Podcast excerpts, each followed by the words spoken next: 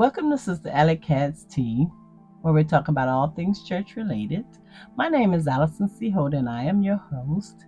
Today, we are going to continue our journey through the Bible, and we are still in the book of Exodus. We're at Exodus, the 20th chapter, where we're going to talk about the Ten Commandments, the Mosaic Law, the law of Moses, the Decalogue, whatever you want to call it, we are going to talk about that on today. Now, we realize that the Ten Commandments are the religious and the civil laws that govern the children of Israel. We know that there are two parts to the Ten Commandments. The first part is the talks about the relationship with God. That's the four, the first four commandments, and then the other six commandments uh, discuss the relationships with others, societal relationships, in so many words. So we're going to talk about the Ten Commandments, and I want you to know that the Ten Commandments here in the 20th chapter were written by God on two tablets that he gave Moses and he gave the children of Israel. So let's get started with the Ten Commandments. And I'm going to briefly or fastly read uh, verse or chapter 20, starting at the first verse. And God spoke all these words, saying, I am the Lord thy God, which have brought thee out of the land of Egypt, out of the house of bondage. Thou shalt have no other gods before me.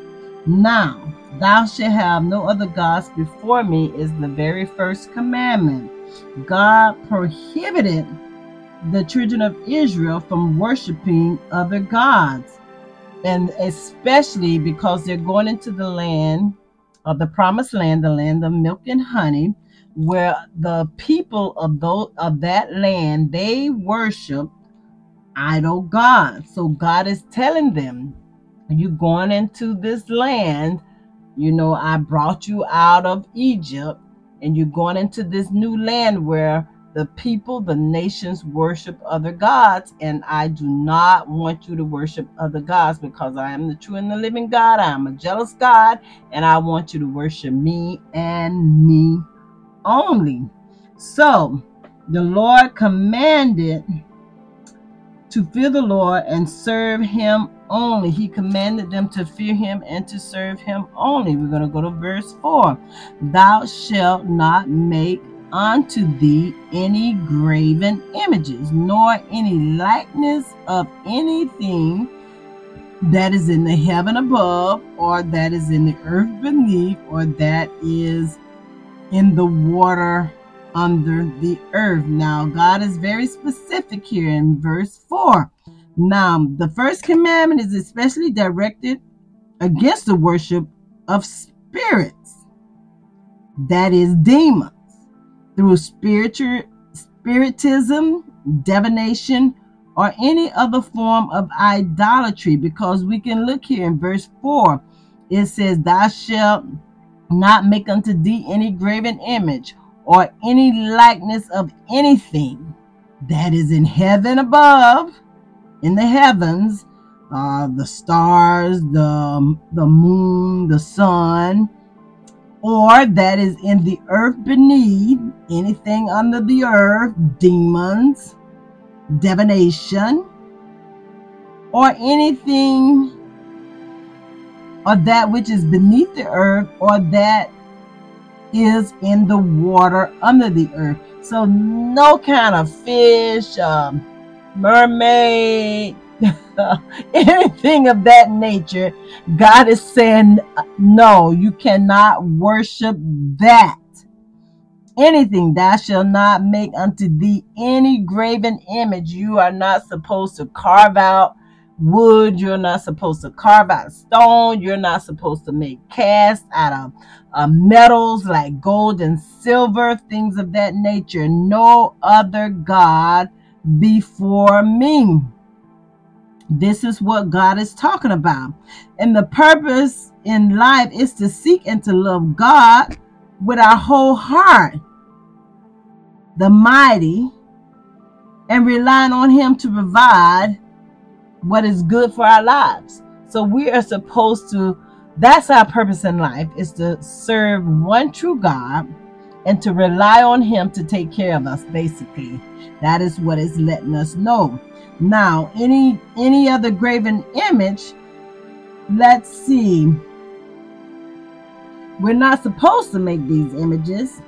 And this is the second commandment, and he's forbidding making images of gods or creatures for the purpose of worship, for the purpose of prayer, or any sort of spiritual help. He's talking about animals, he's talking about all of these things. We are not supposed to make any graven images. My God from Zion. So we're going to go on. Verse 6 And showing mercy unto thousands of them that love me and keep my commandments. Verse 7 Thou shalt not take the name of the Lord thy God in vain, for the Lord will not hold himself guiltless that taketh his name in vain. We are not supposed to just spew out God's name dry, long so. We're not to include making, and that also includes making false prophet uh, promises. You hear people say um, um, things of, say, for instance, um, I I swear, or of things of that nature. We're not supposed to make false promises using God's name. Actually, we're not supposed to use His name in vain anyway, in whatever shape, whatever form that is it comes in. God's name should be honored and it should be protected. We are not supposed to use the name of God idly, frivolously, insincere we are supposed to use God's name uh, when it's sincere and we're calling on Him for help or or to worship or things of that nature. Just calling on His name, just to be calling on His name, is is um, against the commandment of God. Verse eight: Remember the Sabbath day to keep it holy. Verse 9 Six days thou shalt labor and do all thy work, but the seventh day is the Sabbath of the Lord thy God. In it thou shalt do shall not do any work, thou nor thy son, thy daughter, thy manservant, thy maidservant, thy cattle, nor a stranger that is within your gates. For in six days the Lord made the heaven and the earth, the sea, and all that in them is, and rested the seventh day. Wherefore the Lord blessed the Sabbath day and it. So we learn that back in the book of Genesis that on the seventh day the Lord rested. He sanctified the seventh day. He blessed it. So he also requires that of us. We can work six days, but on the seventh day, God wants us to worship him. He doesn't want us to sit idle. He don't want us to be slothful and not do anything, but the seventh day is um, set aside for worshiping the Lord. It's the Sabbath day. It is a holy day and it is for worshiping God, giving our all to God, praising Him, thanking Him for keeping us throughout the week thanking, giving him, uh, um, um, thanking him for all that he has done for us, thanking him for keeping us in sound mind and body, just giving God thanks, worshiping him. That is what the seventh day or the Sabbath day calls for. So God says to keep the Sabbath day holy. And we're going to go on to verse number 12. Honor thy father and thy mother, that thy days may be long upon the land which the Lord thy God giveth thee. Now, listen, we can go on to chapter 21, verses 15 and 17, and we can find where God required the death penalty for any person who hit or cursed their father or their mother. Now, this shows how much importance God has placed on the respect for your parents. So, it is necessary that uh, you be respectful and obedient to your parent. Why? So your days may be long upon this earth. And not only you as an individual, but as a nation, as a people, to respect the parents as a nation so the nation will continue to prosper. So we have to it's it's a whole. It's not only just individuals, it's as a whole. And we do not respect our elders and we do not respect our parents. God, that is a huge no-no in God's eyesight. Why? Because the Bible tells us in uh, chapter 21 that the death penalty, the death penalty was the the um um, what you will reap when you, um, what does it say? You hit your parent or you curse your parent, you are going to reap the death penalty. So God holds a high standard for how you treat your parents. And I just want to throw a plug in here. Um, because in the world that we live in today is very wicked very wicked. And we do understand that some parents are wicked parents. However, you don't have to condone the things that they do, but you have to have a respect for them as being your parents. So there is a line there that I want you to be aware of.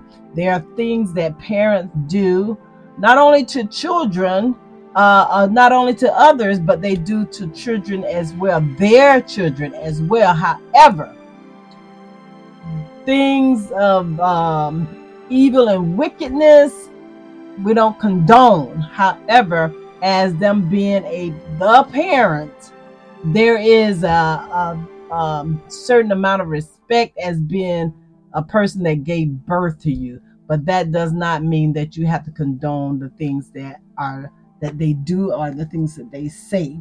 So there is a line that is drawn there.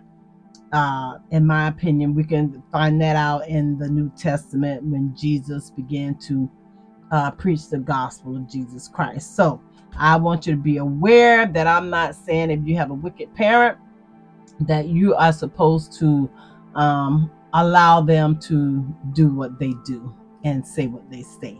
There is a line drawn there. Okay, let's go to the next. And this is so let's see.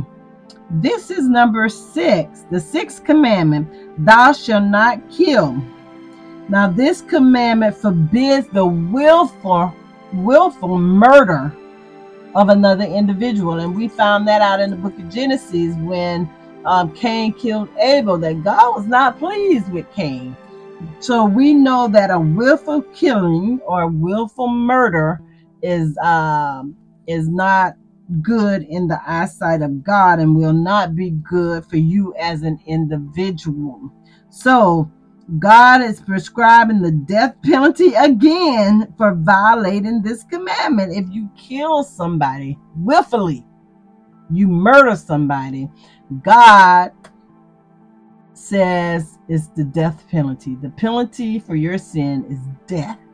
So we do not want to murder because we do not want to die because that is what God said will be your reward. Your reward will be death. Okay, let's go to the next one. Seven, thou shalt not commit adultery. My God, my God. This encompasses immor- immorality and all sexual sin, adultery. God hates adultery. Why? Because the marriage vows are honored before God, a man and a woman. The vows are honored before God, and He does not want you to go about um, all willy nilly, as I can say, in our terms today. He does not want you to go out um, uh, being with somebody that's not your husband, not your wife. God frowns on adultery. So he says, Do not commit adultery. Thou shalt not commit adultery. Why? Because it's sexual sin, it's immorality.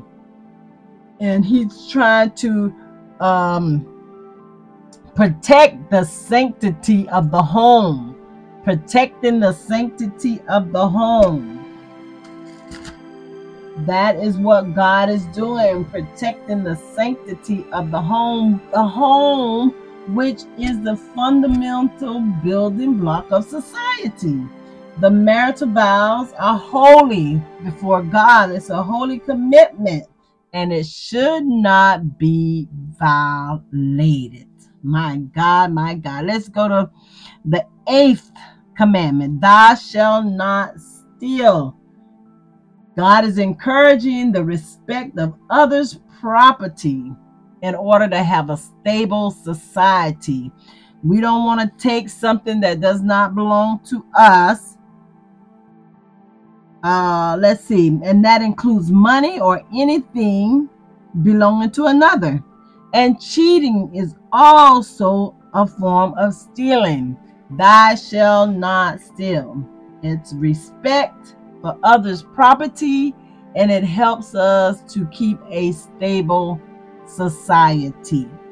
And we're going to go to the ninth commandment Thou shalt not bear false witness against thy neighbor. Bearing false witness it protects the name and the reputation of, of another person. A false testimony against someone to cause unjustified injury. We don't want to go around bearing false, um, being a false witness against our neighbor just to injure them, just to harm them, just to make them feel less than uh, an individual.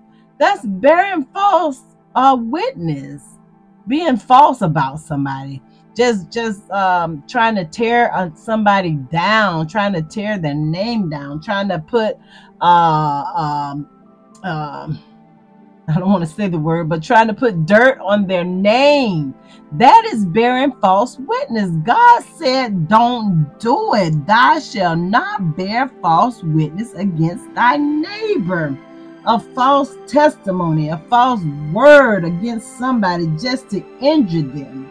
My God. And by doing by not doing this, this helps maintain the stability of society. Society, all of these things are helping society the the the last six commandments help society if we are not to live by these commandments society will be in a bad place and we living in a society that's in a bad place today where um uh good is called evil and evil is called good people look at evil evil uh wickedness just like it's nothing in today's world, just like it is something that is common that should be happening.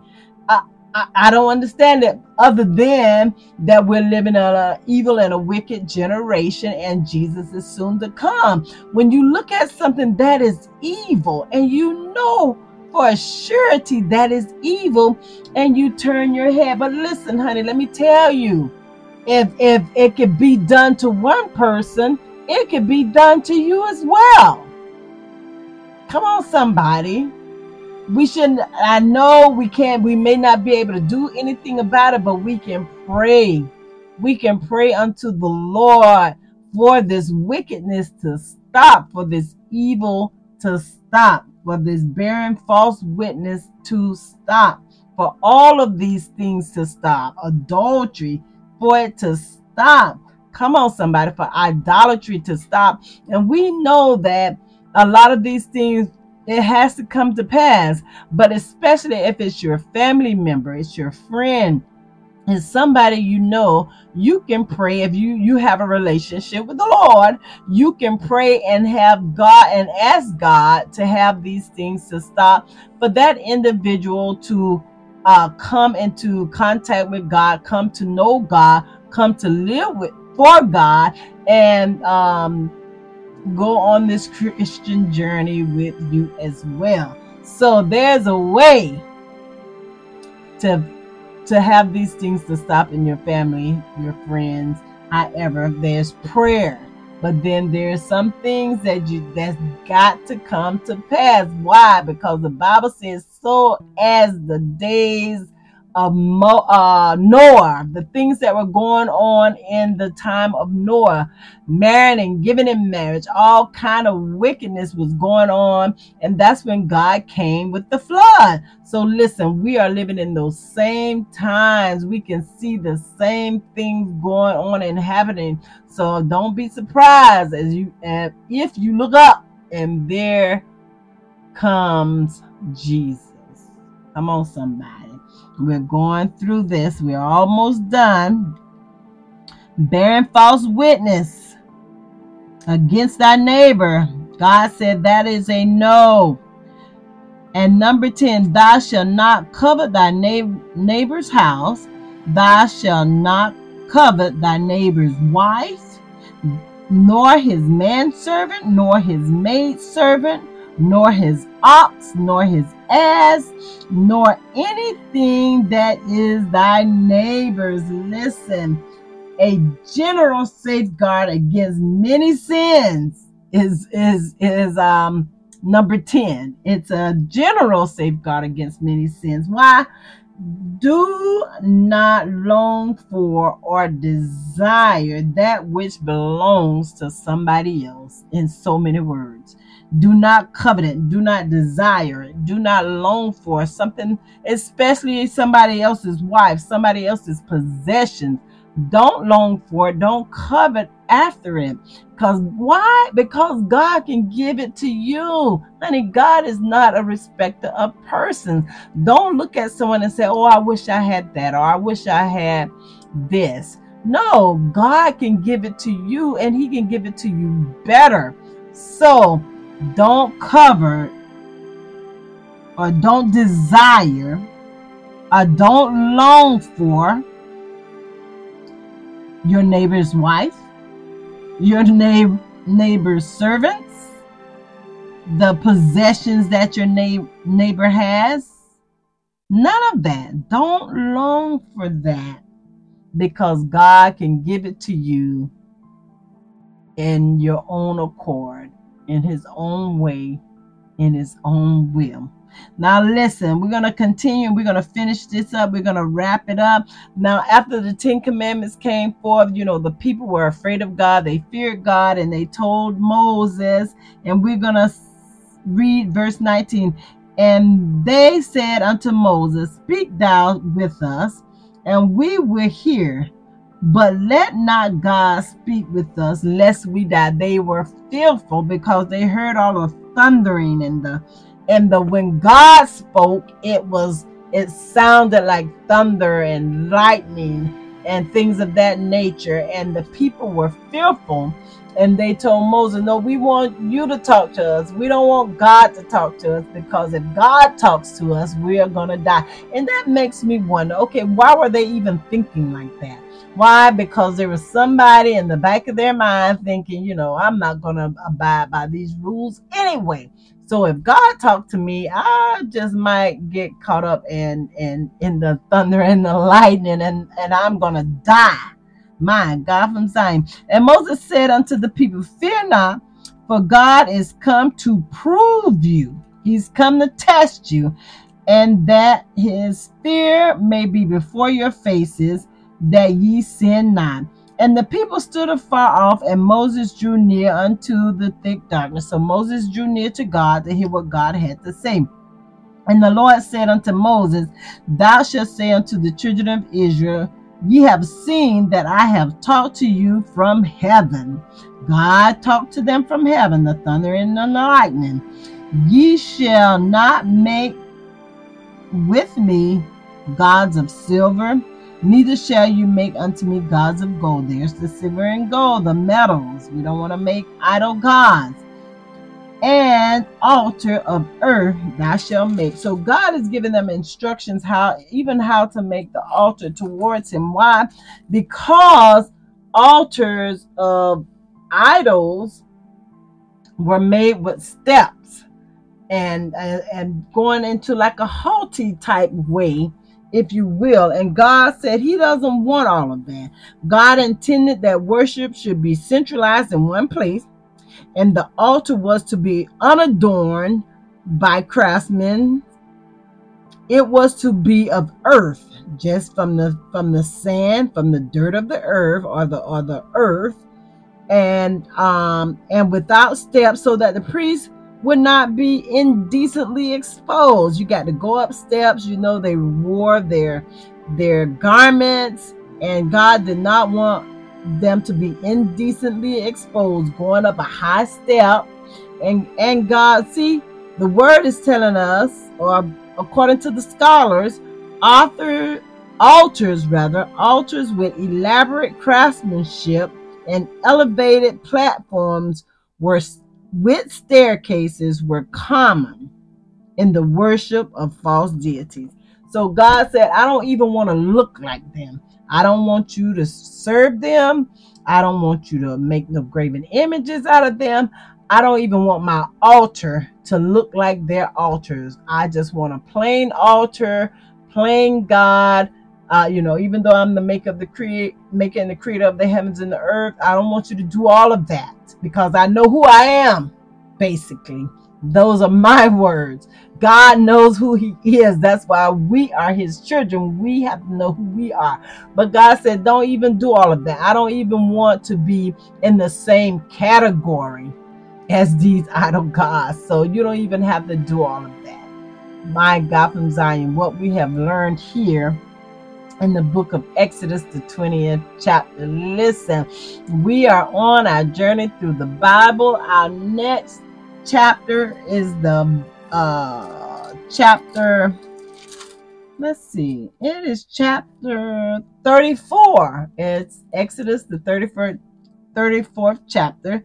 Is the second tables of stone. Is the second tables of the Ten Commandments. So I wonder what happened to the ones that we just read about. Remember, God made those. So I want you to go ahead and continue to read till you get to the uh, 31st, 34th chapter. And we're going to learn in the midst of that what happened to the first uh, tablets of the Ten Commandments. And here in the 34th chapter, we're going to find out. As a matter of fact, we can go ahead and read that now and just going to make this this podcast just a little bit longer. Here, let's go to the 34th chapter. And the Lord said unto Moses, Hew thee two stone, two tablets of stone, like unto the first, and I will write upon these tablets the words that were in the first tablets, which thou breakest. Moses broke the first tablets. What made Moses break those first tablets? You have to go back and read it. And be ready in the morning and come up in the morning unto Mount Sinai and present thyself there to me in the top of the mount.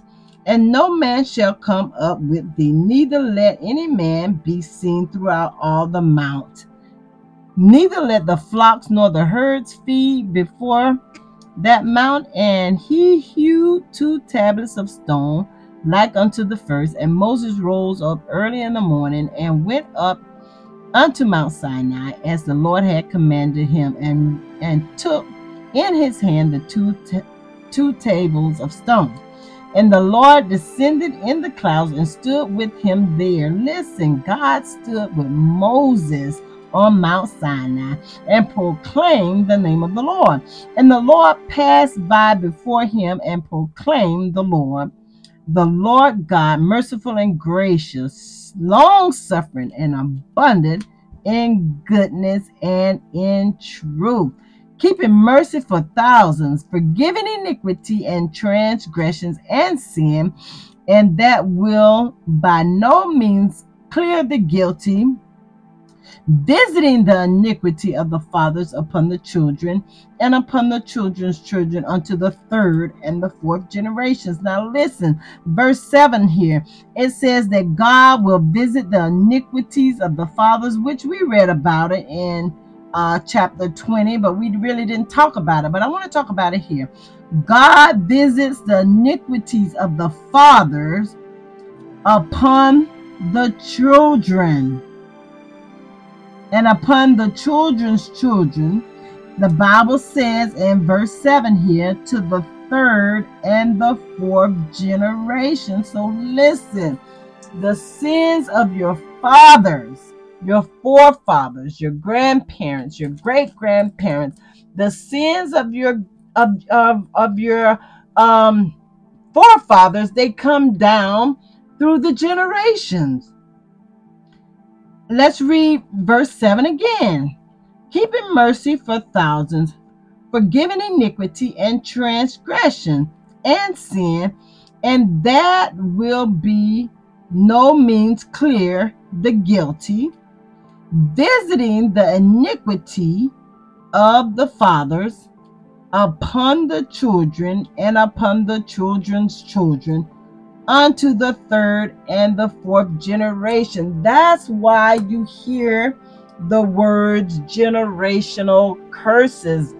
That's this is where you can find that information. Generational curses. Well, my granddaddy was this and my grandmama was that. Well, that sin comes down throughout the generations. And thank God for Jesus Christ coming to save us from our sin because Jesus became the curse for us. So we thank God for Jesus. He became the curse for us. But listen, this is in the Old Testament, and God said, I'm going to visit. I'm going to visit your sins. I'm going to visit your children for your sin, and I'm going to visit their children for your sin, and I'm going to visit their child because of your sin. It's going to go down through your generations. Your children are going to be cursed, their children are going to be cursed, your great grandchildren are going to be cursed. But listen, Jesus Christ died upon the cross for our sins. The Bible said that he became a curse for us. Why? Because he died upon the tree. He died upon the cross. The Bible says, Cursed is the one that hangs upon a tree. And that is what Jesus did for us. He hung upon a tree. So he took away the curse that we can see right here in Exodus, the 34th chapter, where the sins of our forefathers came down through the generational line. That's why you hear generational curses. Thank God for Jesus. My God from Zion. And we're going to go to verse 8. And Moses made haste and bowed his head toward the earth and worshiped.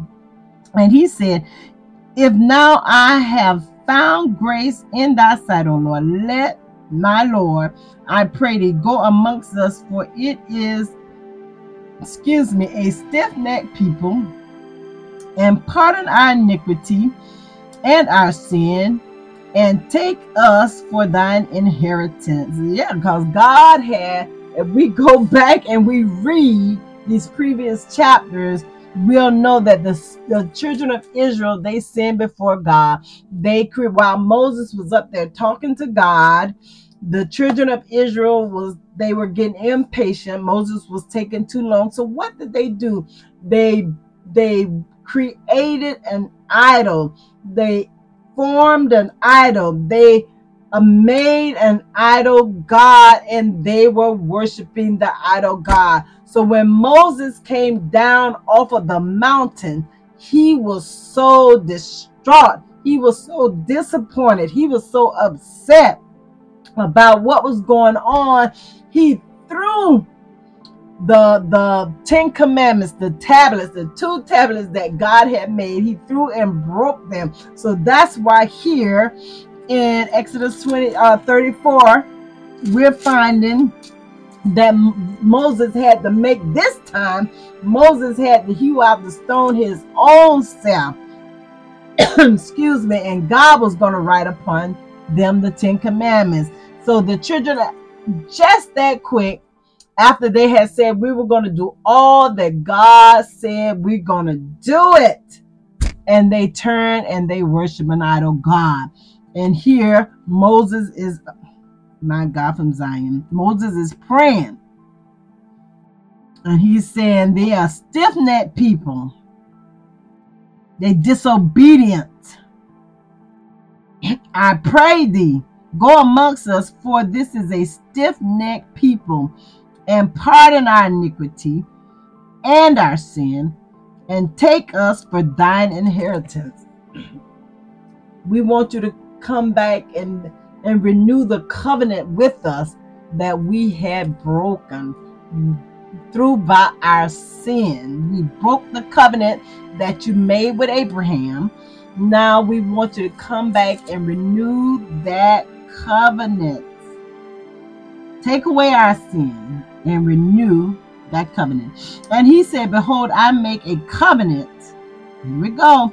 Before all thy people, I will do marvels such as have not been done in all the earth, nor in any nation, and all the people among which thou art shall see the work of the Lord.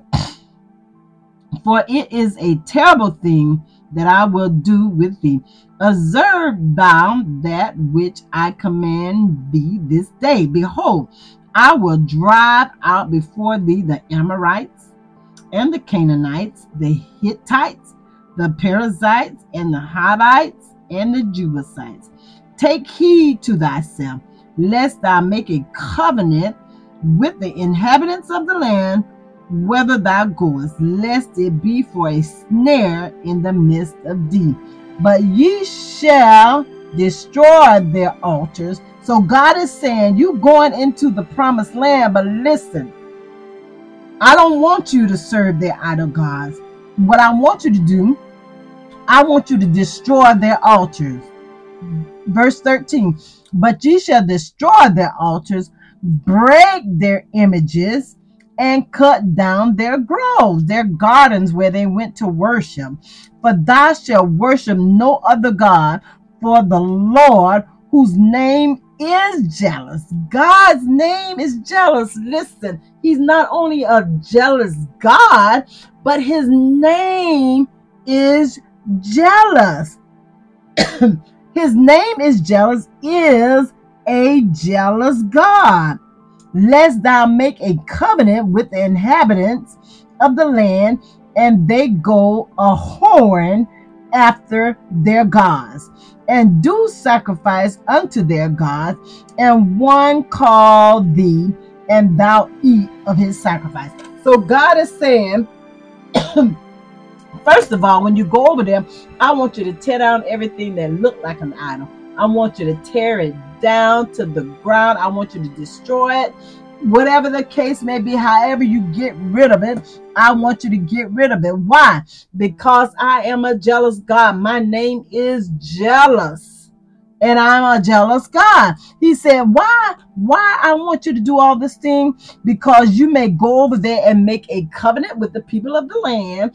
You may start uh, uh, uh, being influenced by those in that land, by the by the Canaanites and by the Perizzites, the Hivites, the Jebusites. They may influence you instead of you influencing them. And he said, Lest thou make a covenant with the inhabitant, inhabitants of the land, excuse me, and they go a horn after their gods. Listen, we, we are married to God. Let me just break that down when it say go a horn because you are married to God when you come into uh, a relationship with Him. You are married to Him. We Christ is the husbandman and we are the bride. And if we go and start worshiping another God, an idol God, a lowercase G O D, we are going a whoring. We are being whores, is, is what the Bible tell me. It says right here, Exodus, the 34th chapter and the 15th verse. Lest thou make a covenant with the inhabitants of the land, and they go a whoring after their gods, and do sacrifice unto their gods, and one called thee, and thou eat of his sacrifice. Come on, somebody. God don't want you to eat nothing that's sacrificed unto idols. God do not want you to to serve idol gods. He don't want you to make no idol gods. None of that. Why? Because you'll be basically it's saying you'll be a whore because you are supposed to be the bride of Jesus Christ. Now you're going committing adultery with an idol God, with another God, lowercase G O D. So right here, he's Yes, that's a strong word, but that's what the Bible is saying here in the King James Version. Verse 16, and thou take of their daughters. That means you're going to be married. He don't want you to talking to the Israelites. He don't want them to be marrying their daughters. Thou shalt take of their daughters unto thy sons, and their daughters go a horn after their gods. So you're gonna give, you're gonna let your sons marry their daughters, but their daughters are not gonna serve me. Their daughters are still gonna be serving their idol gods. So what? They're gonna influence their husbands, which we see in the Bible we can go directly to Solomon, King Solomon. He had many wives and he had wives of the different nations. And what happened to Solomon?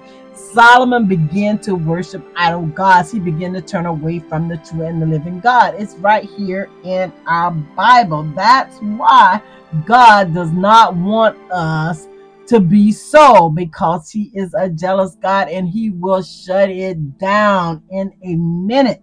So we do not want a petition to be between us and God. We want to be able to freely go to God and ask Him for His help and to worship Him freely. We don't want Him to turn His face away from us because we are serving idol gods, lowercase g o d. My God from Zion, this is getting good. It took me a minute to get to this point, but it's getting good. Verse 17, Thou shalt make thee no molten gods. Here we go again. The feast of unleavened bread shalt thou keep. We talked about the feast of unleavened bread when we talked about the Passover. Seven days thou shalt eat unleavened bread as I command thee in the name of in the time of the month of Abib for in the month of Bib thou camest out from Egypt. That's the Passover. We already talked about that in previous episodes. All that opening the matrix of mine in every firstling amongst thy cattle, whether ox or sheep, that is a male. But the firstling of and as thou shalt redeem with the lamb, and of thou redeem him not, thou shalt then shalt thou break his neck. All the firstborn of thy sons thou shalt redeem, and none shall appear before me empty. And the Lord began to give instructions. We talked about these instructions um, when we talked when we learned about the Passover. God is giving specific instructions or what he would have the children of Israel to do when they come before him. Don't come before him empty handed. You have to bring a sacrifice. We can learn here if we drop down to the 29th verse. And it came to pass when Moses came down from Mount Sinai with the two tablets of testimony in his hand. These are the second commandments, the second tablets, the first set of tablets were broken by Moses. God told Moses to hew out two more tablets and he was going to write on them. And here we see that Moses is coming down from Mount Sinai with the second pair of tablets because the first pair were broken of the Ten Commandments, with the two tablets of testimony in Moses' hand. When he came down from the mount, that Moses was not, that his skin of his face shone while he walked, talked with them. And when Aaron and all the children of Israel saw Moses, behold, the skin of his face shone, and they were afraid to come nigh him. Listen, if you haven't heard about this, this is when you are in the presence of God. Honey, I say it like this sin has to flee. Anything that looks like sin has to go. So, what, ha- what is happening here? Moses was in the presence of God. Moses was talking to God, and his skin shone or shone his face was so bright because he was in the presence of God.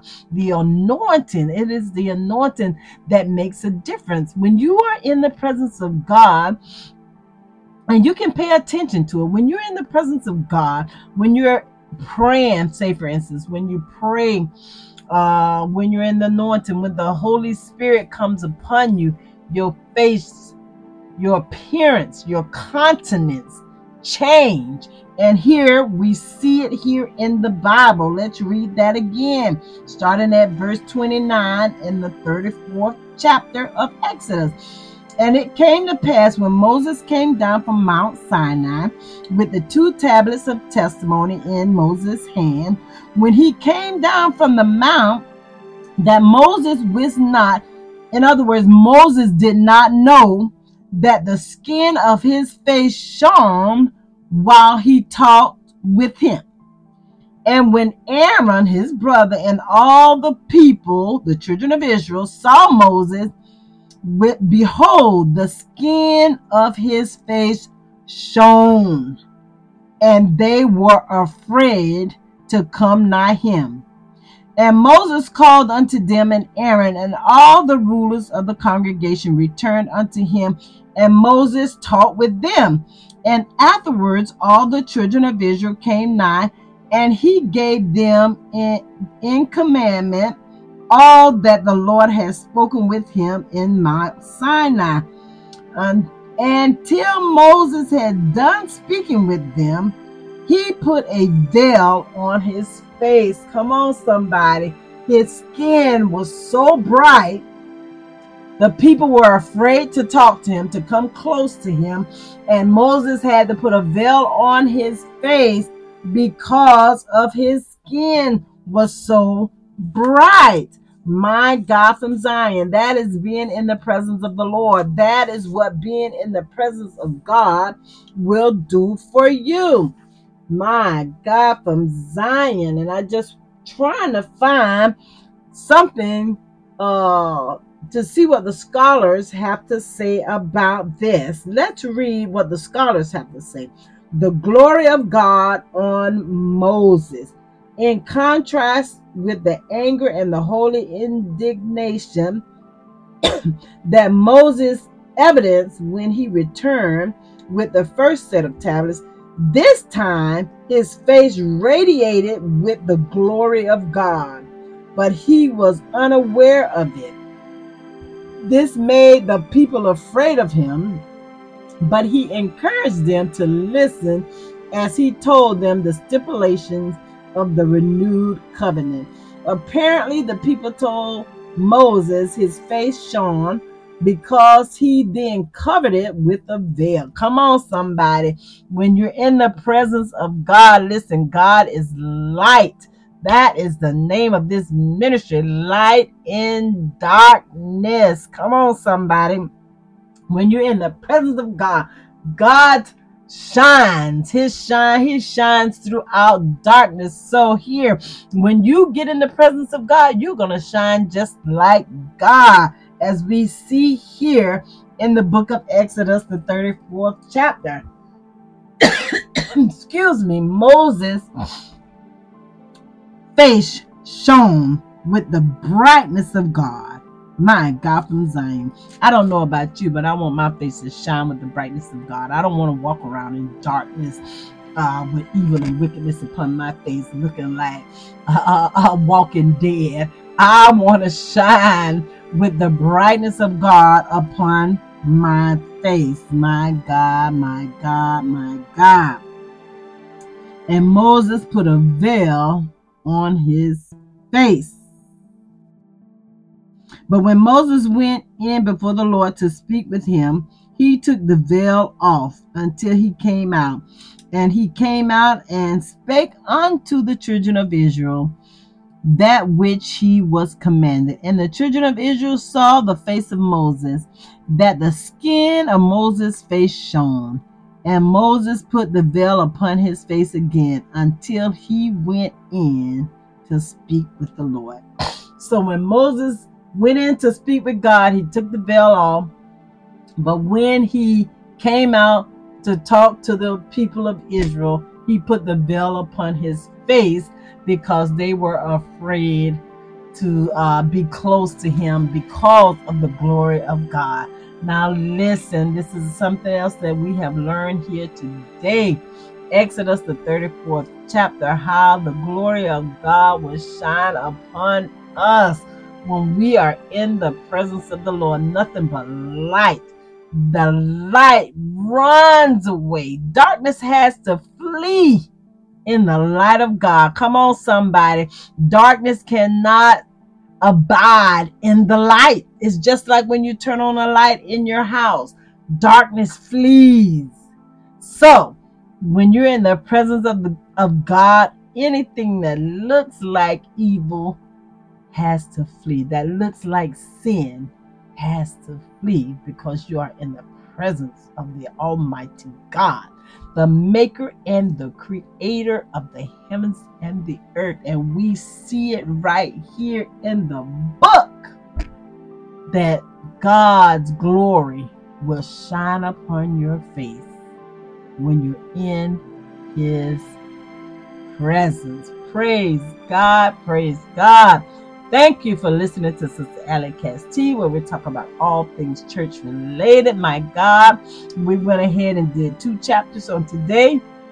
That was not my intention, but thank God, thank God I enjoyed this reading on today. Thank you for listening to Sister Allie T, where we talk about all things church related. Please like, comment, follow, and share. Follow this ministry Follow us on YouTube, Bible Basics Builder. Go to our website, Light and Darkness Listen. There is a reading list in the description. Go ahead and opt in to the email. Get your reading list so you will be up to date. You can go ahead and read before us so you will be set to know what we're going to be talking about. And you can have your questions and your comments ready so go ahead and opt into the reading into our email and get your reading list, Sister Katz Team Bible reading list, and you will be set for the rest of the year. My God from Zion, I'm excited about the word. Thank you again, and I will talk to you soon.